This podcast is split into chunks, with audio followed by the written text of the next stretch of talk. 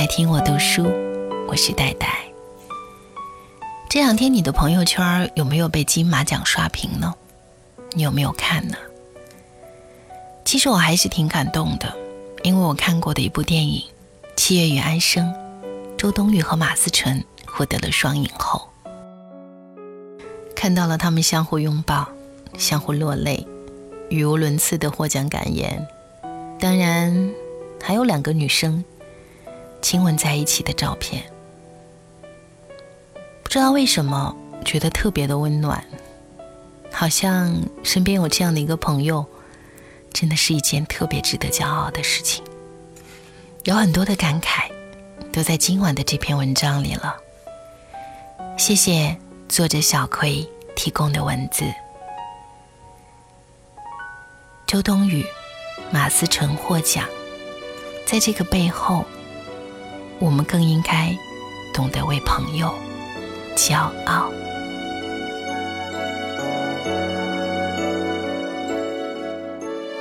在颁奖典礼上，最多的从来都是感谢和眼泪。然而，在今年的金马奖颁奖礼上，却在周冬雨和马思纯这两位年轻的影后身上，看到了真实的友谊。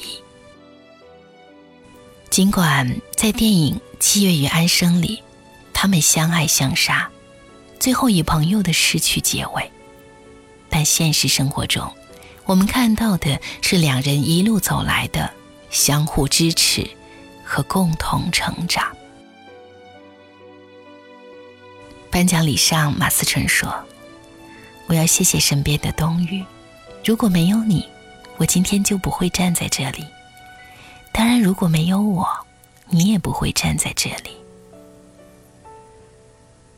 从马思纯这番调皮但却真诚的获奖感言里，可以窥见他们的感情。最好的友谊，应该也就是如此吧。就像平淡生活里的对手，更像是残酷世界里的战友。只可惜。生活中大多数的友谊，最后只做到了把朋友当成对手，却忘了后半句：残酷世界里相互鼓励、取暖的战友。把朋友当成对手，听上去很可笑。然而仔细想想，你一定也有过这样的时候，就像小时候。你从大人口中常常听到那个别人家的孩子，很多时候，那个别人家的孩子，恰巧就是你的好伙伴。尽管可以玩到一块儿，分享秘密，但是当爸妈一直夸他的时候，你的心里除了对爸妈的不耐烦，潜意识里已经慢慢把他放在了对手的位置。这就是为什么总有好朋友在考试前说：“哎，我都没有复习呢。”然后成绩出来，他考了第一。你不会因为他考了第一而生气，你只是不懂为何他要把每天熬夜复习到十二点的事实说成是完全没有复习。这样的心理一直持续到大学，甚至是工作之后。有时候。越是走得远的两个好朋友，越容易陷入这样的怪圈儿。一同去面试，一个通过，一个落选。既然是好朋友，当然要真心祝福通过的那个人。但是，自己惨败的事实，却很难让自己那样做。懂得真心祝福好朋友，有时甚至比懂得陪朋友一起吃苦。更难做到，这也许就是为什么在同学群里更流行比惨，而不是炫富。有时候，一个陌生人的好消息，比一个好朋友的好消息更能够让人接受，因为我们更容易面对弱者的弱，而不擅长承认强者的强。都说找爱人的重要标准是两个人在一起能够让双方越来越好。其实这一点放在友谊中也完全适用。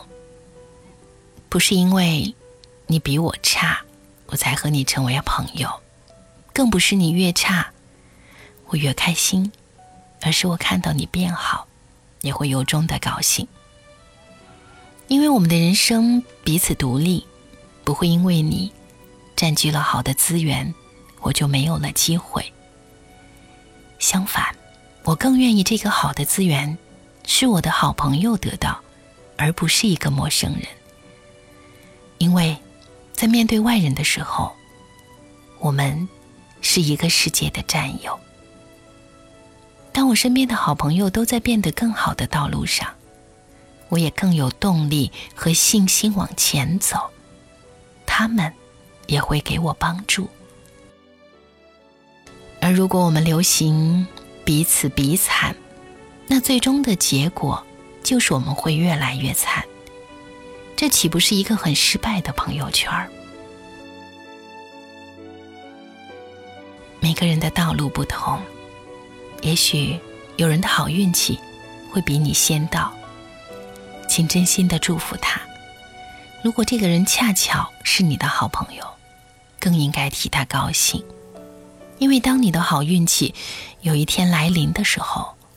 你也一定希望得到他的祝福，就像颁奖典礼上的周冬雨和马思纯，一个获奖了，另一个马上就起身拥抱；一个要绊倒了，另一个马上去扶。没事儿就嫌弃嫌弃彼此，都曾在折腾里不断努力，都曾在批评中不断前行，这。才是皆大欢喜。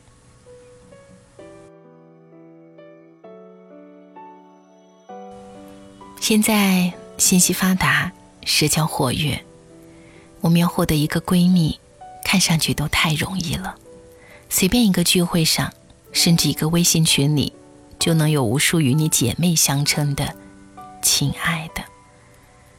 可小时候一起舔过的西瓜棒冰的你。永远是最特别的那一个，谁都替代不了。我们曾经是上厕所都要手拉手一起去的连体婴儿，当时以为永远不分开，但是最终还是会走上各自不同的路。一路走来，我们会遇到很多的朋友，但是，请珍惜那个能发自内心。为你骄傲的朋友，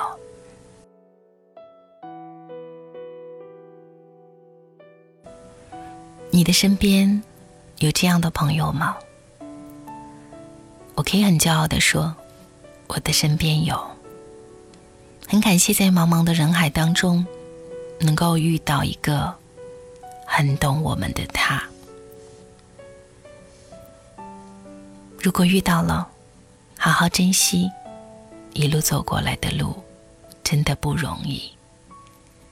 我是戴戴，感谢收听今晚的带你朗读。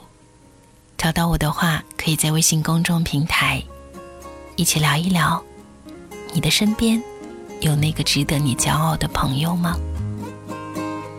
等你的留言，明天见。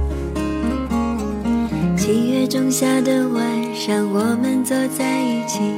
怀念白色浪漫冬季，想起海浪的冲击，一起走过雨季，微笑证明不哭泣。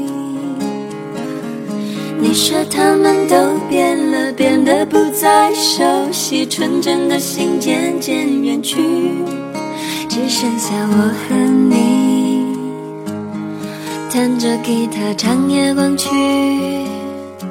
是爱给了彼此勇气，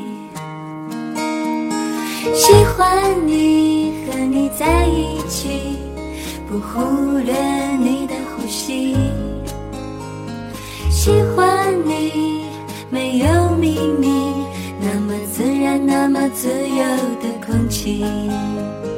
喜欢你偎在怀里是你让我学会不放弃。喜欢你请你别哭泣让泪水化为爱。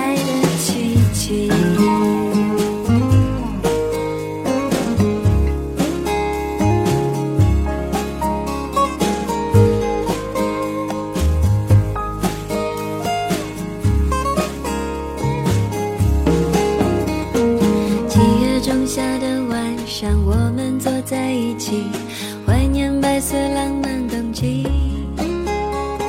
想起海浪的冲击，一起走过雨季，微笑证明不哭泣，你说他们都变了，变得不再熟悉，纯真的心渐渐远去，只剩下我和你。